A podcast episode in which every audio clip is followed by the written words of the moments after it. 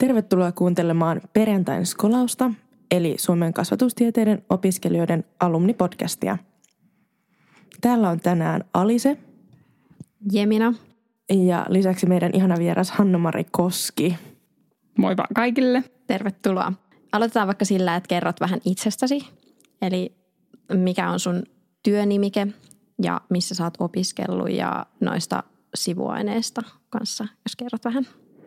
Joo, lämmin kiitos, että pääsin tulemaan tähän teidän podcastiin. Ilo olla täällä keskustelemassa kanssanne. On siis Hanna-Mari Koski ja toimin Spesiassa palvelupäällikkönä.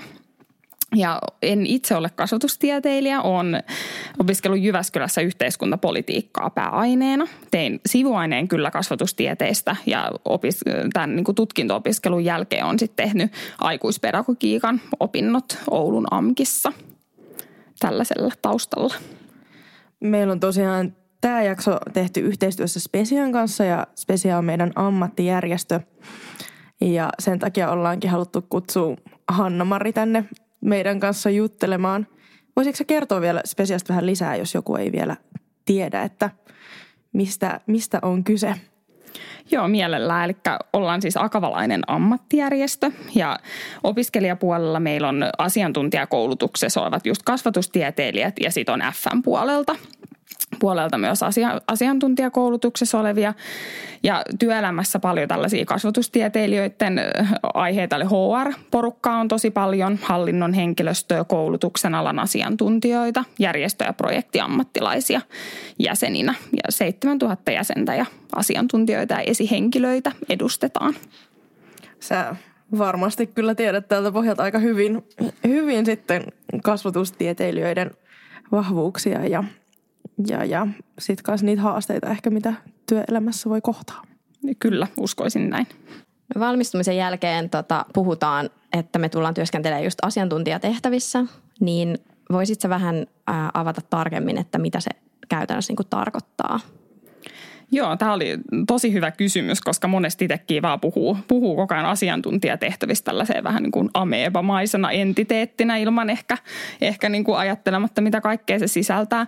Totta kai asiantuntijatehtävä on toki, tosi laaja nimike, mutta ehkä niin kuin tällaista kasvatustieteilijä tieteilijä kontekstissa, niin mä ajattelen, että se on, että sun työvälineenä on sun ajattelu ja persoona on niin kuin ne – ne tärkeimmät työvälineet. Puhutaan tietotyöstä, luovasta työstä, innovoinnista, vuorovaikutuksesta, tällaisista teemoista.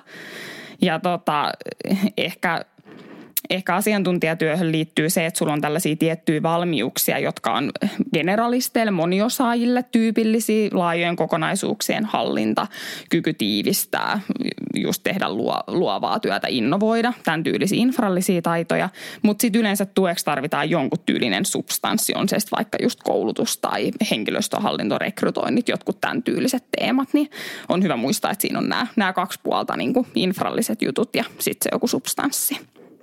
Vitsi, oli jotenkin tosi hyvin mun mielestä niin kuin tiivistetty se, että mitä on asiantuntijaosaaminen tai, tai niin kuin sanoitkin, niin se on jotenkin niin semmoinen abstrakti asia. Kyllä. Niin tota, toi kyllä mun mielestä oli hyvä kuvaus, että ajattelu on se niin kuin semmoinen työväline. Kyllä, just näin. Ja, ja tosissaan termi, termi on tosi abstrakti, mutta näin mä niin kuin ajattelisin sen, että Joo, ja siis pakko myöntää, että tuon sun vastauksen jälkeen mullekin vielä paremmin selkiytyi se, että mitä on asiantuntijatehtävät. Mulla on hyvä kuulla. Mulla on ihan sama fiilis. Luulin, että tiesin, mitä ne oli ennen tätä. No, jos nyt mennään vielä niin kuin asiantuntijuudessa just tähän meidän osa-alueeseen, eli kasvatustieteilijöiden asiantuntijuuteen, niin miten sä näet, että miten se meidän substanssi tota, erottaa meidät muista – asiantuntijoista? Joo, mä oon aina, aina sanonutkin just varsinkin opiskelijoille, että, että nimenomaan kasvatustieteilijöiden osaaminen on sellainen, mikä on tulevaisuuden työelämässä, tulee olemaan tosi kovaa valuuttaa. Et, Helsingin yliopiston aivotutkija Katri Saarikivi on minusta hyvin, hyvin tiivistänyt tällaista tulevaisuuden, mitä tärkeimmät työelämätaidot on vuorovaikutus, empatia ja oppiminen.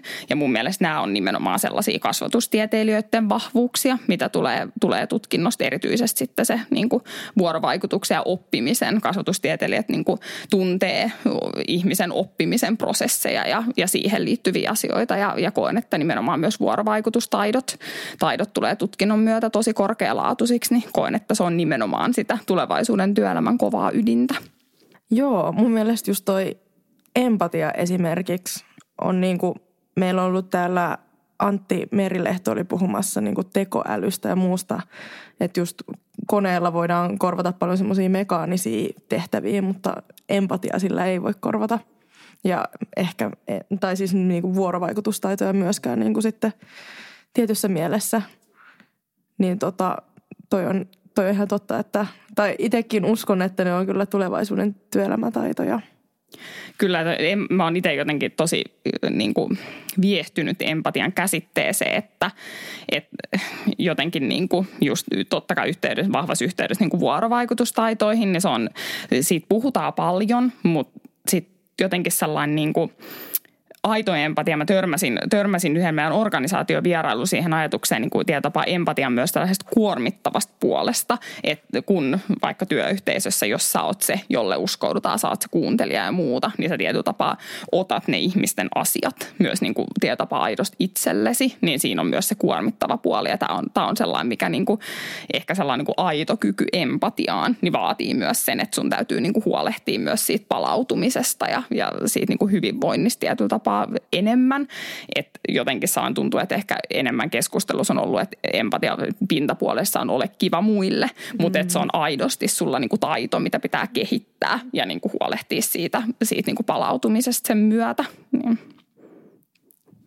Joo, toi on kyllä hyvä, hyvä pointti, että varsinkin kun muutenkin kun puhutaan tästä tota, niin, uupumisesta ja muusta niin kuin paljon, niin, niin, niin meidänkin alalla, niin tota, niin se on kyllä hyvä, että tota, oppisi just huolehtimaan siitä palautumisesta. Mutta sitten mua myös itse asiassa kiinnostaisi kauheasti ää, tota, tietää, että, että niinku mikä on sun näkemys tai jos sulla on ihan ää, tietoa siitä, että, että mi, niinku, miten hyvin kasvatustieteilijät työllistyy yleisesti – Joo, me tehdään kasvatustieteilijätutkimusta aina, aina säännöllisesti ja nyt valmistui, valmistu tota, tuoreen tieto itse asiassa tästä just alkuvuodesta ja tota, kasvatustieteilijät työllistyy hyvin ja totta kai osa niin kuin perustuu subjektiiviseen arvioon, että on työllistynyt niin kuin koulutusta vastaavaan työhön, mutta, mutta tota, nimenomaan tosi hyvin. Ja vähän tuohon edelliseen teemaan viitaten, niin koska tällä hetkellä just jatkuva oppiminen ja osaamisen kehittäminen on sellainen, mitä tarvitaan niin, niin kuin yksilö- kuin organisaatiotasolla. Ja kun kasvatustieteilijät on siinä asiantuntijoita, niin se, se on sellainen, mikä on kysyttyä tämän hetken työmarkkinoilla. Et meidän tutkimusten mukaan niin kyllä työllistyy hyvin ja nimenomaan koulutusvastaavia tehtäviä just asiantuntija- esihenkilötyöhön. Sitten pakko kysyä, kyllä tähän jatkokysymykseen tuli mieleen, että, että kun ää, monesti on kuullut sitä, että, että työmarkkinoille ei ehkä niin työnantajille ei ole välttämättä sellaista kauhean selkeät kuvaa kasvatustieteilijöiden niin osaamisesta, niin millainen näkemys sulla on sitten siitä, että onko se muuttumassa, että, että ymmärretäänkö siellä niin paremmin sitä meidän osaamista? No mä luulen, että tässä on tämä ikuisuusasia, että kasvatustieteilijät niin kuin ikään kuin sekoitetaan luokanopettajia. Että puhutaan mm. niin kuin yhtenä, kun puhutaan kasvatustieteilijöistä, niin ajatellaan automaattisesti luokanopettaa. Varmasti teille hyvin tuttu te- tematiikka. Mä luulen, että tämä on ollut vähän sellainen suoraan sanoen niin kuin riippakivi ehkä, mikä on ollut tässä asiantuntijakasvatustieteilijäpuolelle, että saa sitä omaa niin kuin brändiä ja sitä tunnettuutta sitä kautta. Mutta viitaten tuohon, mitä äsken sanoin, että mä luulen, että nimenomaan, koska tämä jatkuva oppiminen on niin kuin kaikkien tällä hetkellä niin kuin merkittävien tahojen agendalla, niin tota, mä luulen, että se sitä kautta niin kuin on, on hyvä väylä tehdä tunnettuutta ja tuleekin niin kuin asiantuntijakasvatustieteilijä tutkinto tunnetummaksi. Joo, mäkin jotenkin mietin just sitä, viitaten tuohon ennen kysymykseen, että tuntuu, että tota, tai siis tosi moni meidän alumnin vieraista sanoo just, että meillä on nämä kaikki tulevaisuuden työelämätaidot, että on sitä niin kuin empatiaa ja vuorovaikutustaitoja ja substanssiosaamista liittyen opet- opetukseen ja koulutukseen. Niin sitten mä oon myös miettinyt sitä, että miksi, miksi me ei sitten olla jotenkin kärkikahinoissa joidenkin lääkärien ja asianajajien kanssa tai, tai välttämättä, välttämättä edes niin kuin kauppislaisten kanssa. Että niin kuin tuntuu, että sitten justiinsa, että meitä ei kuitenkaan tiedetä eikä välttämättä ainakaan silleen näkyvästi arvosteta. Vai mitä mieltä te olette? Mm, kyllä mä voisin tota, allekirjoittaa tuon saman kyllä, että johtuuko siitä, että meidän alalla on aika paljon naisia siitä, että, tota, että sitä ei ehkä niin kuin, tai että se arvostuksen puute on jossain määrin olemassa – ihan valid pointti voi, voi olla yksi syy. Mä luulen, että varmasti iso syy on myös ihan sit puhtaasta massat, että esimerkiksi niin kuin ekonomeja tai, tai muita on niin paljon enemmän, että sitten kuitenkin se niin kuin aikuiskasvatustieteilijä, jossa termiä voi käyttää, puoli on sit sen verran paljon pienempi. Mutta mitä, mitä mä oon katsellut noita rekryilmoituksia, niin tämä on mutu, mutta minusta mm. tuntuu, että yhä enemmän erityisesti just sellaiseen niin kuin organisaation kehittämiseen, osaamiseen liittyviin HR-tehtäviin, niin on niin kuin ainakin mainittu kasvatustieteilijä yhteen niin kuin potentiaaliseen taustatutkintona tai nimenomaan etitään spesifistä kasvatustieteilijää. Mutta en tiedä, onko tämä niin kuin alku muuttuvalle trendille, mutta mä luulen, että siinä on kyseessä nimenomaan tämä vähän riippakivi tähän luokanopettaja niin kuin brändiin tai, tai tähän niin kuin ammattiin. Ja sitten se, että, että ne määrät on kuitenkin sen verran pienempiä kuin vaikka sitten niin kuin ekonomit. Jos palataan vielä niin kuin asiantuntijuuteen, niin millainen rooli sun mielestä asiantuntijoilla on työyhteisöissä – oli yksi podcasti ollut tekoälyyn liittyen, niin nimenomaan tämä teknologian kehitys ja tällaiset, niin yhä enemmän on tällaisia tarpeita olla niin kuin sen ikään kuin tekniikan ja ihmisen rajapinnassa, jos he mä näen nimenomaan asiantuntijakasvatustieteilijät, että he on niin kuin sitten, joka mahdollistaa sitä vuoropuhelua sit niin kuin tekniikan ja sen käyttäjien ja asiakasryhmien tai, tai muiden kesken, että näen, että se on nimenomaan tärkeä sellainen yhdistävä tekijä ja, ja tota, niin kuin huolehtii niistä ihmisistä ja, ja tota, tota, yhteisöistä. Niin, toi on kyllä totta, että, että me voidaan toimia semmoisena ehkä vähän tulkkinakin jotenkin sitten, kun me ymmärretään erilaisia ihmisiä ja ryhmiä siinä organisaatiossa. Niin. Ja mä oon jotenkin kanssa huomannut ehkä meidän niin kuin vieraiden, vieraiden työnkuvien perusteella, että tosi paljon liittyy myös semmoiseen kehittämiseen ja, ja niin kuin sen organisaation eteenpäin viemiseen se asiantuntijatyö. Joo, ja tuossa mulla oli itse asiassa yksi pointti, pointti tässä. Näin. Mä tykkään hirveästi myös, myös resilienssin käsitteestä. Ja nimenomaan et on tutkitusti, että menestyksekkäämmät ja niin kuin onnellisimmat työyhteisöt, niin niissä on korkea niin kuin resiliens, resilienssin taso. Eli tällainen ikään kuin joustavuus tai kimmosuus voisi olla ehkä sellainen, mikä, mikä olisi niin kuin hyvä, hyvä suomennos sille. Niin mun mielestä tämä on, tämä on sellainen asia, että, että just kasvatustieteilijän osaaminen niin, niin on, että huolehtii siitä, että yksilöiden ja, ja niin kuin yhteisöjen resilienssi on korkeatasoinen. Että se on mun mielestä sellainen niin kuin, ehkä tämän hetken tällainen työelämän ilmiö, jossa nimenomaan taas kasvatustieteilijän osaaminen on kyllä valttia. No jos seuraavaksi mennään vähän tuohon työn hakemiseen, eli kun toi Spesiahan tsemppaa tuossa työnhaussa, niin mitkä sä näet, että on sen työnhaun kannalta tärkeitä tai hyviä väyliä? Ja esimerkiksi onko onko just siksi tärkeää omistaa LinkedIn-profiili? Joo, työnhakuun liittyvät, työnhakuun ja palkkaan liittyvät kysymykset on ne yleisimmät, mitä luonnollisesti opiskelijoilta, opiskelijoilta tulee. Niistä mielellämme autetaan. Autetaan ja tota, Ehkä sellainen yleinen työllistymisen vinkki nimenomaan asiantuntijakentällä on se, että kannattaa mieluummin miettiä sitä kautta, että mikä itseä kiinnostaa, mitä osaa ja pohtii, että missä organisaatioissa pääsisi tekemään, tekemään niitä tehtäviä ja vielä tietysti se organisaatioissa kulttuuriltaan sellainen ja arvoiltaan niin kuin vastaisi sitten on ihan rohkeasti sinne vaan yhteydessä, että hei haluaisin töihin, että mulla on tällaista tällaista osaamista, tällainen tällainen asia kiinnostaa. Se on tutkitusti huomattavasti parempi työllistymisen väylä kuin että vastailee niin kuin työpaikkailmoituksiin, koska silloin on kymmeniä, jopa satoja niin kuin kilpailijoita siitä paikasta, että sellainen avoin, avoin hakeminen on ehdottomasti parempi. parempi väylä. Rekrytoijat myös tänä päivään arvostaa motivaatiota. Osaaminen hyvänä kakkosena, mutta se motivaatio on tietyllä tapaa tärkein, että sä oot sitoutunut siihen organisaatioon ja sen organisaation tavoitteisiin ja arvoihin. Tämä tällaisen ehkä yleise, yleisenä havaintona työnhakuun liittyen. Ja tota, LinkedIn ehdottomasti muutenkin kaikki verkostot. Että monesti esimerkiksi ihan niin kuin rekrytointi on kallista yrityksille, se vie aikaa ja maksaa rahaa. Että jos pystytään hoitaa se rekrytointi muuten, että joku tuntee hyvän tyypin, joka osaa just tätä, niin näin, näin tosi paljon, varsinkin niin kuin yrityks, yrityspuolella tai järjestöpuolella, niin, niin tota, työllistyy ja LinkedIn toki sitten niin kuin sun fyysisten verkostojen, että sä tunnet ihmisiä ja tiedät, että on, on hyviä tyyppejä, niin LinkedIn on sitten sellainen, mikä koko, koko myös ne niin kuin todella ammatilliset verkostot. Ja paljon puhutaan, että pitäisi olla tosi aktiivinen LinkedIn, niin se rakentaa jotain tosi vahvaa henkilöbrändiä siellä, niin ei kannata ottaa siitä painetta, että jos nyt ei ole joka päivälle jotain Neron leimausta, mitä, mitä niin kuin kirjoittaa ja saa tuhansia tykkäyksiä ja jakoja ja, ja muita, niin, niin ei, ei tarvitse siis stressata. Että mä itse näen, että varsinkin uran alkuvaiheen opiskelijat, niin siellä on tärkeää olla mukana, ja, ja tot, jotta sä pääset niin seuraamaan niitä sun oman alan, mitä sua kiinnostaa, niitä avainhenkilöitä, heidän ajatuksia, monet monet linkkaa jotain kiinnostavaa sisältöä ajankohtaisista ilmiöistä tai trendeistä sun alalla, mikä sua kiinnostaa.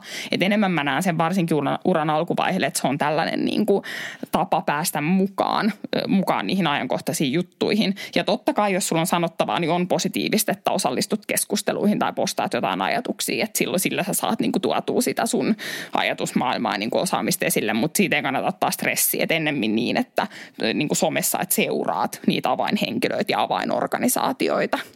Onpa helpottava kuulla, koska jotenkin mulla on LinkedIn-profiili ja kyllä just, just tuolla tavalla niin kuin seuraan mielelläni meidän alan toimijoita, jotka on siellä aktiivisia ja, ja, ja haluankin katsoa, että mistä puhutaan meidän niin kuin kentällä.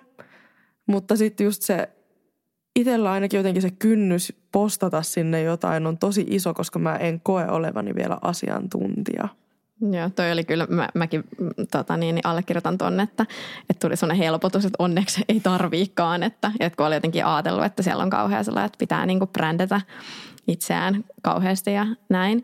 Mutta äh, sitten mun on pakko kysyä vähän tuosta, mennä vähän taaksepäin ja sitten kun sä puhuit siitä oman osaamisen niin kuin tavallaan markkinoimisesta – niin, tota, niin mä jään miettimään sitä, että kun sehän on just se kaikista vaikein juttu, on just niin tunnistaa se oma osaaminen, niin osaat sä antaa tota niin jotain vinkkejä, että onko esimerkiksi spesiaalla, kun sä, just että kun spesia auttaa näissä asioissa, niin onko sillä esimerkiksi sen, siihen niin kuin jotain, että mikä voisi niin kuin auttaa tunnistamaan sitä omaa osaamista? No joo, ihan muutamia hyviä työkaluja on, on tota, että esimerkiksi laittaa ihan niin kuin, tekee listat siitä, että missä on se sitten ollut palkkatyötä, kesätyötä, vapaaehtoistyötä, ainejärjestötoimintaa, mitä hyvänsä, että mitä, missä kaikessa on ollut mukana, mitä niissä on tehnyt ja mitä osaamiskerti, ihan Exceli tai mikä, mikä hyvänsä, että ikään kuin listaa kaikki konkretisoi. Se on yksi, missä monesti niin kuin hahmottaa, että mitä kaikki on tullut tehty ja mitä siitä on, on niin kuin tullut opittu. Yksi hirveän hyvä tapa on, että tämänhetkiset vaikka sitten just järjestökollegoilta tai, tai työkavereilta tai opiskelukavereilta, niin kysyy, että hei, mitkä on mun vahvuuksia, mitä mä osaan. Yleensä muut ehkä näkee, näkee niin kuin asioita paremmin kuin sä. Ja sitten tota, kolmanteen ehkä sanoisin tuon meidän yhteistyökumppani Kumouksen Minna, Minna just CV-koulutuksessa antoi, antoi hyvän vinkin tällaista niin kehu Excelistä. Akavat löytyy, löytyy myös tällainen kehupalveluna omana sovelluksena, mutta ihan Excelkin riittää tähän, että aina jos saat positiivista palautetta jostain just sun vahvuudesta tai osaamisalueesta, niin kirjoita se ylös, niin sinne kertyy aika hyvä, hyvä pankki nimenomaan työnhakua ajatellen, mistä sitä ammentaa. Vitsi, olipa hyviä vinkkejä. Haluan kyllä alkaa tekemään kehu Exceliä, vaikka jotenkin tälleen suomalaisena on semmoinen, no kehtaanko mä nytten tuoda. Kehtaat. Mutta jotenkin ihana ajatus mun mielestä ja varmaan sitten alkaa pikkuhiljaa huomaa, että hei nämä samat asiat toistuu täällä. Just näin. Ja toisaalta sitten just toi, että kun on niin vaikea tunnistaa sitä omaa osaamista, vaikka monesti sitten kun jos kuulee sit saa sitä palautetta, niin voi tullakin sanoa, että Aa, no joo itse asiassa kyllä mä niinku tunnistan itseäni tuosta tosi paljon, mutta sitten, että, että ei sitä niin kuin kehtaa just niin kuin tavallaan markkinoida sillä, kun sitten on se, että no en mä nyt niin hyvä ole siinä ja näin. Mutta että sitten just tuommoisen kautta, että että sitten kun tekisi vaikka just sen kehu Excelin ja näkisi niinku siellä niitä, niin sitten siihen ehkä tottuisi sillä, että siitä alkaisi tulla sellainen, että ei kun mä osaan tämän tosi hyvin, että tämä on sitä niinku mun osaamista. Kyllä. Ja tässä on, kun puhuttiin aikaisemmin tästä, tästä tota, niin kuin sukupuolittuneista asioista, niin tämä on yksi. On, että naiset paljon niin kuin enemmän vähättelee osaamistaan. Et se, on, se on sellainen, missä haluan rohkaista, rohkaista kaikkia naisia, että rohkeasti vaan, jos, jos yhtään jotain osaa, niin saa, saa merkitä sen osaamisalueekseen. Itse ainakin kärsin kyllä huijarisyndroomasta ja pelkään koko ajan, että nyt joku huomaa, että mä en oikeasti osaakaan mitään. Tämä on harmillisen yleistä. tässä haluan kyllä rohkaista, että – Mut miten tota niin, niin sitten tuosta mulla tuli mieleen, että kun puhutaan just tuosta osaamisesta, just kun säkin sanoit Alise tuosta, että, että sulla tulee sellainen huijarisyndrooma-olo, että, että, että koska se paljastuu, että sä et osaakaan mitään, niin kuinka paljon sitten niin kuin työelämästä tai miten sä näet Hanna-Mari sen, että, että arvostetaan sitä halua oppia niin kuin uutta – että, että ei pelkästään se, että tuo sen, että mä osaan jonkun, vaan sen, että hei, mä haluan oikeasti oppia. Joo, tosi hyvä kysymys ja siis arvostetaan paljon ja varsinkin niin kuin jos ajatellaan työnhakukontekstissa, niin silloin on myös hyvä pystyä osoittamaan se, että miten sä niin kuin, miten se ilmenee, että sulla on halu oppia, miten sä kehität osaamista. Se esimerkiksi just niin kuin LinkedInin kautta luet jotain artikkeleita, käysit jotain, niin kuin, no tietysti opiskeluvaiheessa nyt avoimen tai jotain muita, muita tällaisia niin kuin informaalien oppimisen muotoa, niin se, se on, on ehdottomasti arvostettava ja just se, että pohtii, että miten niin kuin pystyy tekemään sitä. Ja LinkedIn nimenomaan oiva väylä siihen, että seuraa niitä keskusteluja ja sitä kautta löytyy kiinnostavia artikkeleita tai... Hmm. Mulle tuli mieleen myös semmoinen kysymys, että onko se niinku itse Hanna-Mari kokenut tällaista huijarisyndroomaa tai jotenkin mua kiinnostaisi se, että missä vaiheessa sitten jotenkin ehkä oppisi sen tai tunnistaisi sen oman osaamisen työelämässä, että tuleeko jotenkin sen kokemuksen myötä semmoista varmuutta siitä omasta osaamisestaan – siis tulee varmuutta ja varsinkin tietyissä asioissa esimerkiksi niin kuin just työnhakuun liittyvät, liittyvät asiat on sellaista, joissa on, on sen verran vahvaa jo kokemusta, että ne tuntuu, että niistä voisi puhua tai opettaa ketä tahansa, vaikka opetusneuvosta tai ketä tahansa niin kuin, tyyppiä niin kuin milloin ja missä vaan, mutta on edelleen sellaisia osa-alueita, joissa kokee, kokee niin kuin osaamisvajetta tai sitten voisi kutsua ihan, että niin kuin huijarisyndroomaa, että tuntuu, että ei, ei osaa tarpeeksi hyvin. No, sit pitää vaan ottaa, että pääsee sinne työelämään ja siellä just harjoittelemaan ja oppimaan uutta, että jotenkin just hyväksyä se, että ei voikaan olla vielä valmistelleen opiskelijana eikä, eikä sitten siellä työelämässäkään, että varmasti löytyy just kehityttävää ja opittavaa. Kyllä ihan, ihan jatkuvasti. Ja kyllähän se sitten niinku, just jos organisaatiosta puhutaan, niin tämä tää vähän niin kuin niin jos on, on sellainen organisaatio, jossa on aidosti mahdollistettu se niinku osaamisen kehittäminen oppiminen, puhutaan niin sanotusti on niinku, myös se kulttuuri on sellainen, että on niinku psykologisesti turvallinen olo, niin mä luulen, että sellaiset tekijät sinänsä kyllä vähentää, vähentää sitä, että silloin on ok niinku mokailla ja oppii välillä kantapään kautta ja kokeilla uutta ja, ja niinku et silloin se on helpompaa. Kannustatko sitten tuohon tavallaan sen osaamisen kehittämiseen just nimenomaan sen kautta, että jo opintojen ohessa pyrkii aika nopeastikin niin kuin tavallaan niin sanotusti oman alan hommiin, edes niin kuin johonkin assarin hommiin tai tämmöisiin, että pääsee tavallaan kiinni siihen työelämään, niin näet sä sen siis tärkeänä No joo, erityisesti siinä näkökulmasta, että mä aina suositan, että, että jo niin kuin ikään kuin fuksivuodesta lähtien on hyvä alkaa pohtia niin kuin en, ehkä enemmän niin kuin sitä kautta, että tunnistamaan niitä, aktiivisesti tunnistaa niitä asioita, mistä tykkää, mitkä, mitkä kiinnostaa, mi, mihin kokee ehkä intohimoa ja sitten niin läht, seuraa periaatteessa niitä ja alkaa niistä sitten pikkuhiljaa kasaamaan sellaista, että no mitkä voisi olla niin kuin ehkä sitten tulevaisuuden työtehtäviä, jossa mä pääsen tekemään näitä asioita, mitkä, mitkä mua kiinnostaa.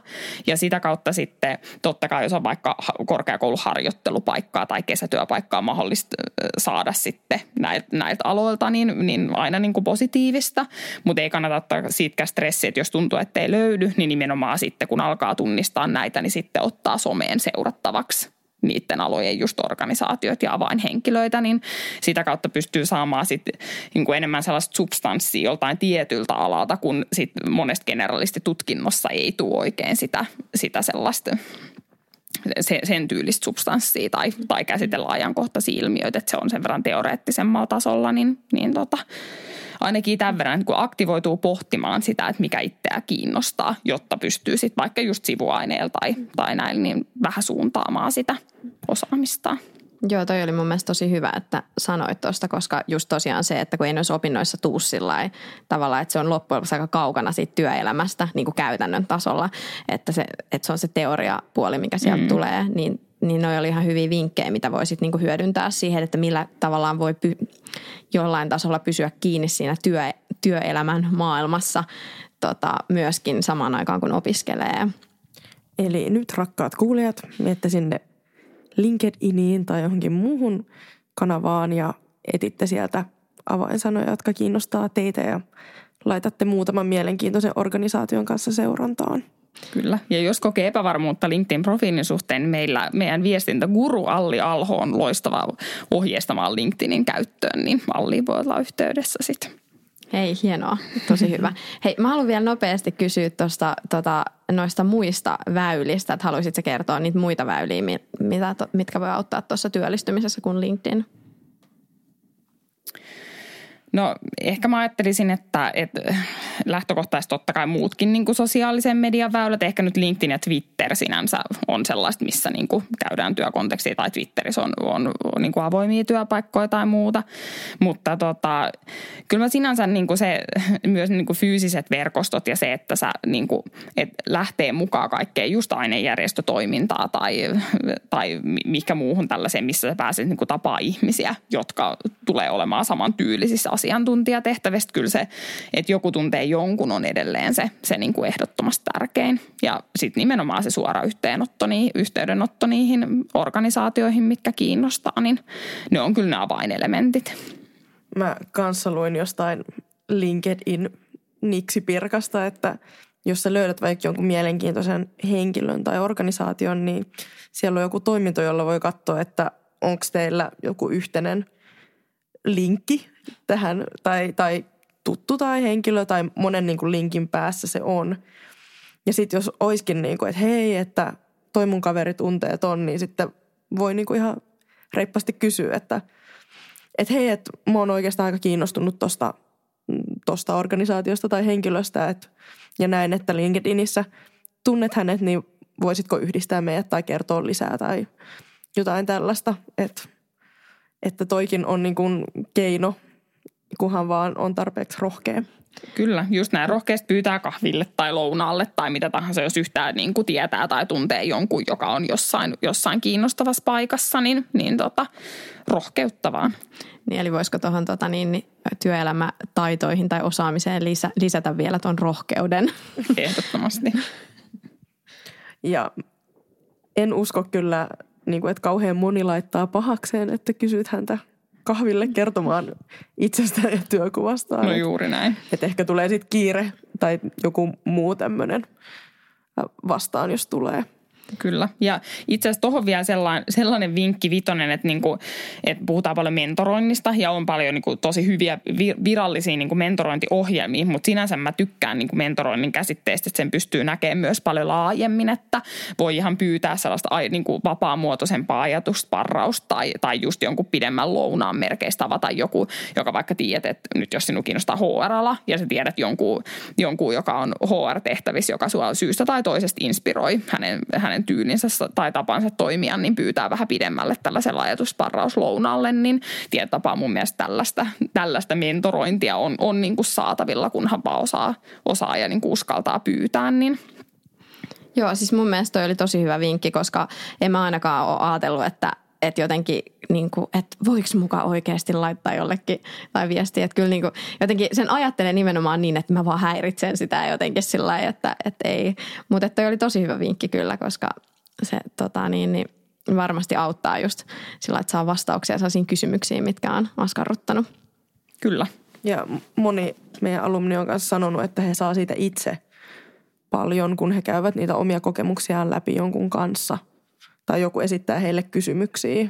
Että siinä pääsee kanssa kumminkin se alumni itsekin reflektoimaan sitä, eikä se vaan ole ehkä sitä antamista – Mä allekirjoitan täysin. Itse on siinä päässä, kun meillä on duunisafarilaisia, mikä on ton Killa ja muillakin ainejärjestöön nyt käytössä, niin siinä on pääs, päässyt sitten opiskelijoiden kanssa että multa on kysytty niin työstä ja osaamisesta ja muusta, niin se on ollut tosi mielenkiintoista, kun on itse just pohtinut niitä, niin siinä pääsee pääsee just niin kuin sanoit, niin jotenkin itsekin jäsentämään ja, ja tota, vähän pysähtyä sen oman tekemisen äärelle, niin se on ollut päinvastoin kuin just todella palkitsevaa myös itselle. Siirrytään sitten seuraavaan aiheeseen, joka varmasti kiinnostaa meidän kuulijoita. Ainakin mua kiinnostaa. Mikä on kasvatustieteilijöiden palkkahaarukka ja paljon sellainen juuri valmistunut kasvatustieteilijä voi tienata? Joo, eli meillähän on siis ihan palkkasuositukset, löytyy meidän nettisivut, siellä on sitten tarke, tarkemmin niin kuin, informaatio ja, ja lukuja ja muuta, kannattaa ehdottomasti käydä ne tsekkaamassa, mutta ne meidän palkkasuositukset lähtee noin 2700 eurosta ylöspäin, että ni, niissä lukemissa tai, tai niin kuin pienemmissä, niin sit saa olla kyse niin kuin todella junior-positiosta niin sanotusti, että se on niin kuin vielä oikeuden, oikeudenmukainen se palkka, mutta kyllä sitten, sitten tota, yleensä, yleensä niin kuin kuin asiantuntijatehtävissä, niin kyllä mä niin kuin ajattelisin, että, että se on niin kuin yli kolmen tonnin on sellainen, mitä kannattaa ainakin lähteä pyytämään. Ja tota, sinänsä toi tuosta kandin palkkauksesta, niin yle, yleinen, yleistä ajatellaan, että se on niin kuin 90 prosenttia siitä sitten niin kuin tutkinnon, maisterin tutkinnon saatua, niin sitten se palkka tarkistetaan siihen sitten niin kuin ylöspäin, mutta, mutta tota, totta kai tämä palkkaus on myös vähän villilänsi niin sanotusti, että varsinkin yrityspuolella, niin tota, se voi olla mitä vaan. Ja nimenomaan tutkintoa merkityksellisempi on se osaaminen, että jos on joku just spesifiosaaminen tai joku ihan huipputyyppi, joka halutaan, niin sillä ei ole sinänsä mitään väliä, mitä tutkintoja hänellä on, että, että hän sitten saa, saa niin kuin neuvotella sen palkan, palkan sitten ihan kyllä niin kuin haluamallaan tavalla. Et nämä on tällaisia vähän niin kuin osviittaa tai just jos palkka toivetta kysytään, niin tota, nämä suositukset on hyvä tuki siihen, että saa suurin piirtein sitä kuvaa siihen, mikä on se, se niin kuin alan yleinen palkkaus.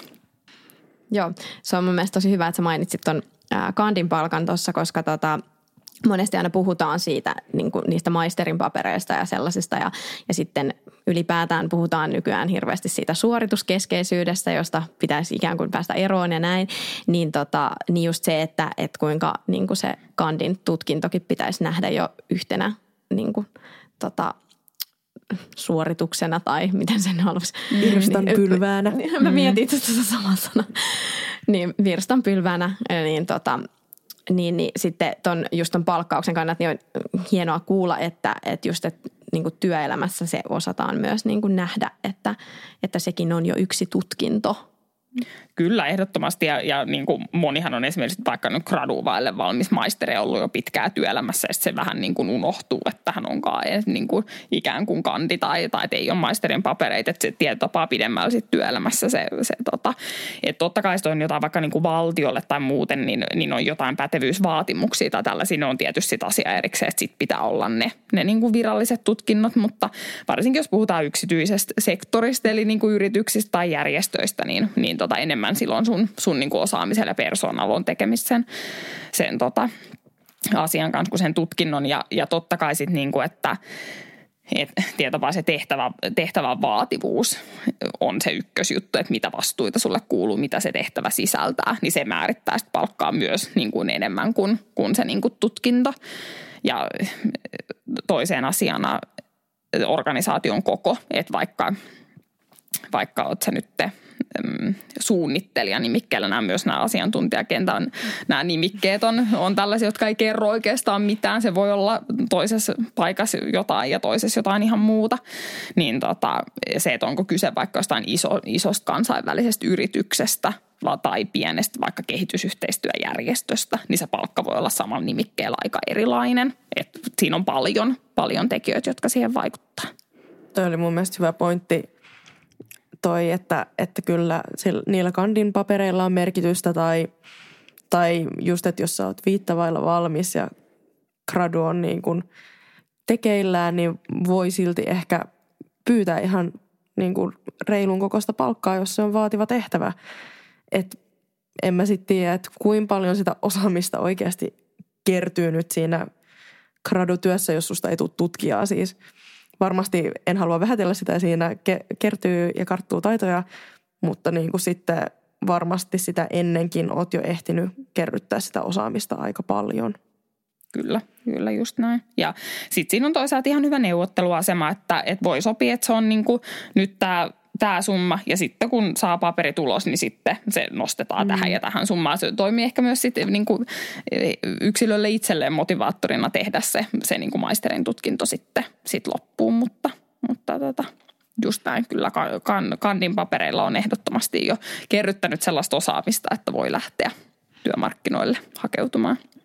No sä mainitsit, että se palkkasuositus lähtee siitä noin 2700 eurosta.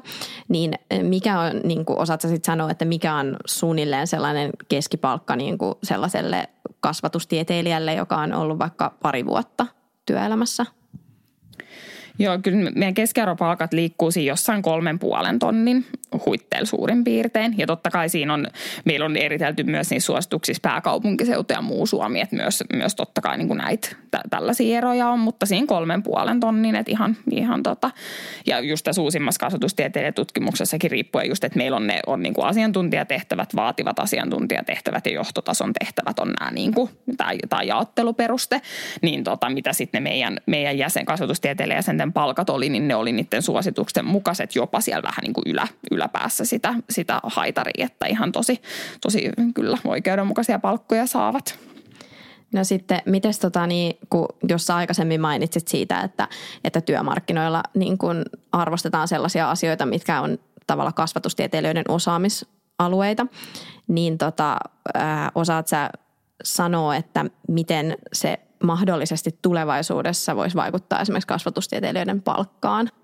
Joo, tämä oli ihan, ihan tosi hyvä kysymys. Että varmaan mä luulen, että, että varsinkin niin kuin järjestökenttä on sellainen, joka ehkä, ehkä vähän niin kuin hitaammin, mutta, mutta tota, kyllä mä ajattelisin, että, että nimenomaan yrityspuolella niin tulee enemmän tällaiseen nimenomaan osaamisen kehittämiseen, organisaation kehittämiseen liittyviä tehtäviä, jotka on sitten niin kuin ikään kuin mielletään korkeamman profiilin tehtäviksi että ei ainakaan palkan takia kannata lähteä vaihtaa alaa. Ei. no vielä tuohon voisi niinku lisäyksenä siitä, että, että, tota, että meillä kasvatustieteilijöillä on sitä tota, osaamista, jota tulevaisuudessa työmarkkinoilla arvostetaan, niin miten sä koet, että sä oot sun nykyisessä työssä tota, hyötynyt näistä kasvatustieteen opinnoista? Joo, hy- hyvä, hyvä kysymys. Tota, äh, mulla on tosissaan se, että tein kasvatustieteen silloin sivuaineena ja nyt sitten pari vuotta sitten tein ne, ne tota, aikuispedagogiset ja koen, että nimenomaan se työsku vastaa meidän koulutuksista, niin siinä koulutussuunnittelussa tässä huomioida niin kuin tietoa vaan tällaiset pedagogista asiat, mitä on tärkeää niin osaamisen kehittämiseen liittyen, niin tota, tässä on ollut siitä hyötyä. Ja, ja sitten toinen niin kuin, ehkä siihen niin kuin vuorovaikutuspuoleen ja niin kuin ihmisten tuntemiseen, jos näin voi sanoa, niin paljon erilaisissa työryhmissä. Monesti vetää jotain työryhmiä tai projekteja tai muuta, niin siinä, että, että miten, niin kuin nämä, miten prosessit menee ja miten huomioida jokainen, jokainen osallistuja ja erilaiset tavat osallistua tai oppia tai muuta, niin mä näen, että erityisesti siinä, niin niistä on ollut kyllä hyötyä toi jotenkin välillä noi tuntuu itselle ehkä semmoisilta itsestäänselvyyksiltä, kun pyörii noiden aiheiden kanssa koko ajan. Ja ne on ehkä ollut uusia silloin fuksivuonna. Niin toi on kyllä hyvä, että tuot ne esiin ja että oot nähnyt siellä työelämässä sitten niiden tarpeellisuuden. Kyllä, ja se on, miten paljon tehdään nyt ka- kaikkea yhteistyössä eri, eri sisäisten ja ulkoisten tahojen kanssa. Työelämässä, niin valitettavan paljon myös näkee sitä, että, että jossain niin kuin ryhmissä tai muissa, niin sellaiset, jotka, joilla kestää vähän enemmän aikaa prosessoida asioita, ne ideat syntyy myöhemmin tai, tai ei sitten on jotain esiintymisjännitystä tai muuta, että ei ehkä sitten saa siinä tilanteessa, niin he, he jää monesti sitten herkästi, niin kuin, että heidän ajatukset ei tule sitten mukaan siihen työhön, niin kuin on, että nimenomaan tämä niin kuin pedagoginen osaaminen ja, ja tämä, niin olisi, olisi näissä tilanteissa tosi tärkeää, että saataisiin kaikkien panos. Niin, että just se semmoinen herkkyys tavallaan mm. niin kuin huomata tai tunnistaa niin kuin ihmisten, ihmisten erilaisuutta. Ja... Just näin. On tullut meidän viimeisen kysymyksen aika. Me aina kysytään meidän ihanilta vierailta, että mitä ne sanois fuksi itselleen, niin Hanna-Mari, jos nyt saisit tavata itses fuksina, niin mitä sanoisit itsellesi? No ensimmäisen mulle tulee mieleen, kannustaisin itseäni menemään vaihtoon. Se oli sellainen asia, joka on jäänyt häiritsemään, että en, en ikinä mennyt vaihtoon. Ja nyt tässä elämäntilanteessa se on jo liian myöhäistä. Niin tämä kannustan kaikille. Seikkaikaa, kokekaa aina uudet, uudet kulttuurit ja kielet rikastuttaa ja on elämyksiä ja ja tota, kansainvälisyys on myös tulevaisuuden suunta, niin, niin tota, menkää vaihtoon. Mutta tota, sitten ehkä, ehkä vähän niin kuin tähän päivän teemaan liittyvämpi asia. Meillä oli just toi meidän mentorointiohjelman päätöstilaisuus, missä oli ihana, ihana sijoittaja, blokkaaja Merja Mähkä puhumassa.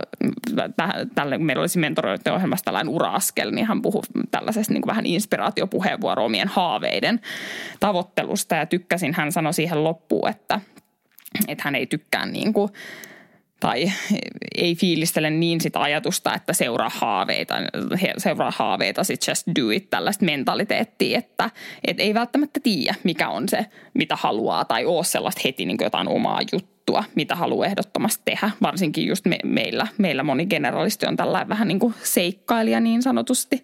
Niin hän sanoi minusta kivasti, että seuraa uteliaisuuttasi. Ja tämä on ehkä sellainen, mikä minusta to, toimii myös hyvin tässä kasvatustieteilijäkontekstissa opiskelijoille, että nimenomaan, että, että seuratkaa uteliaisuuttanne tämä, tämä olisi sellainen ohje, minkä mä haluaisin itselleni antaa ja, ja kaikille teille opiskelijakuulijoille.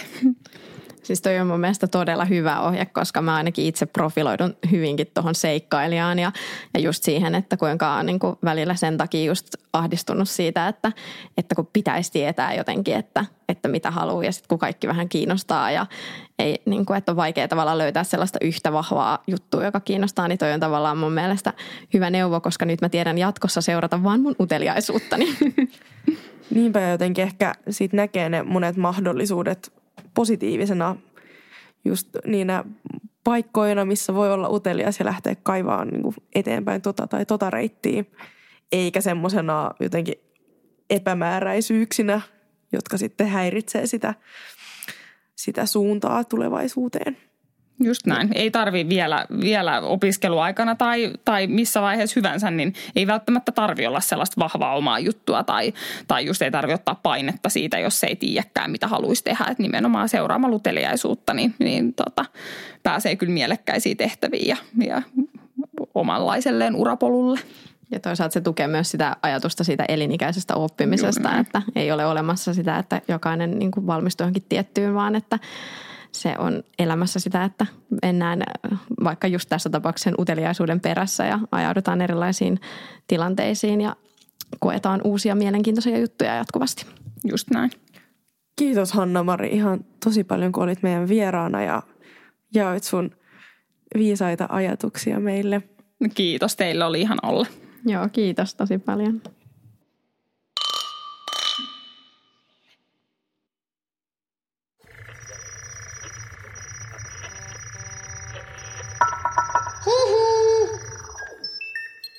Jakso.fi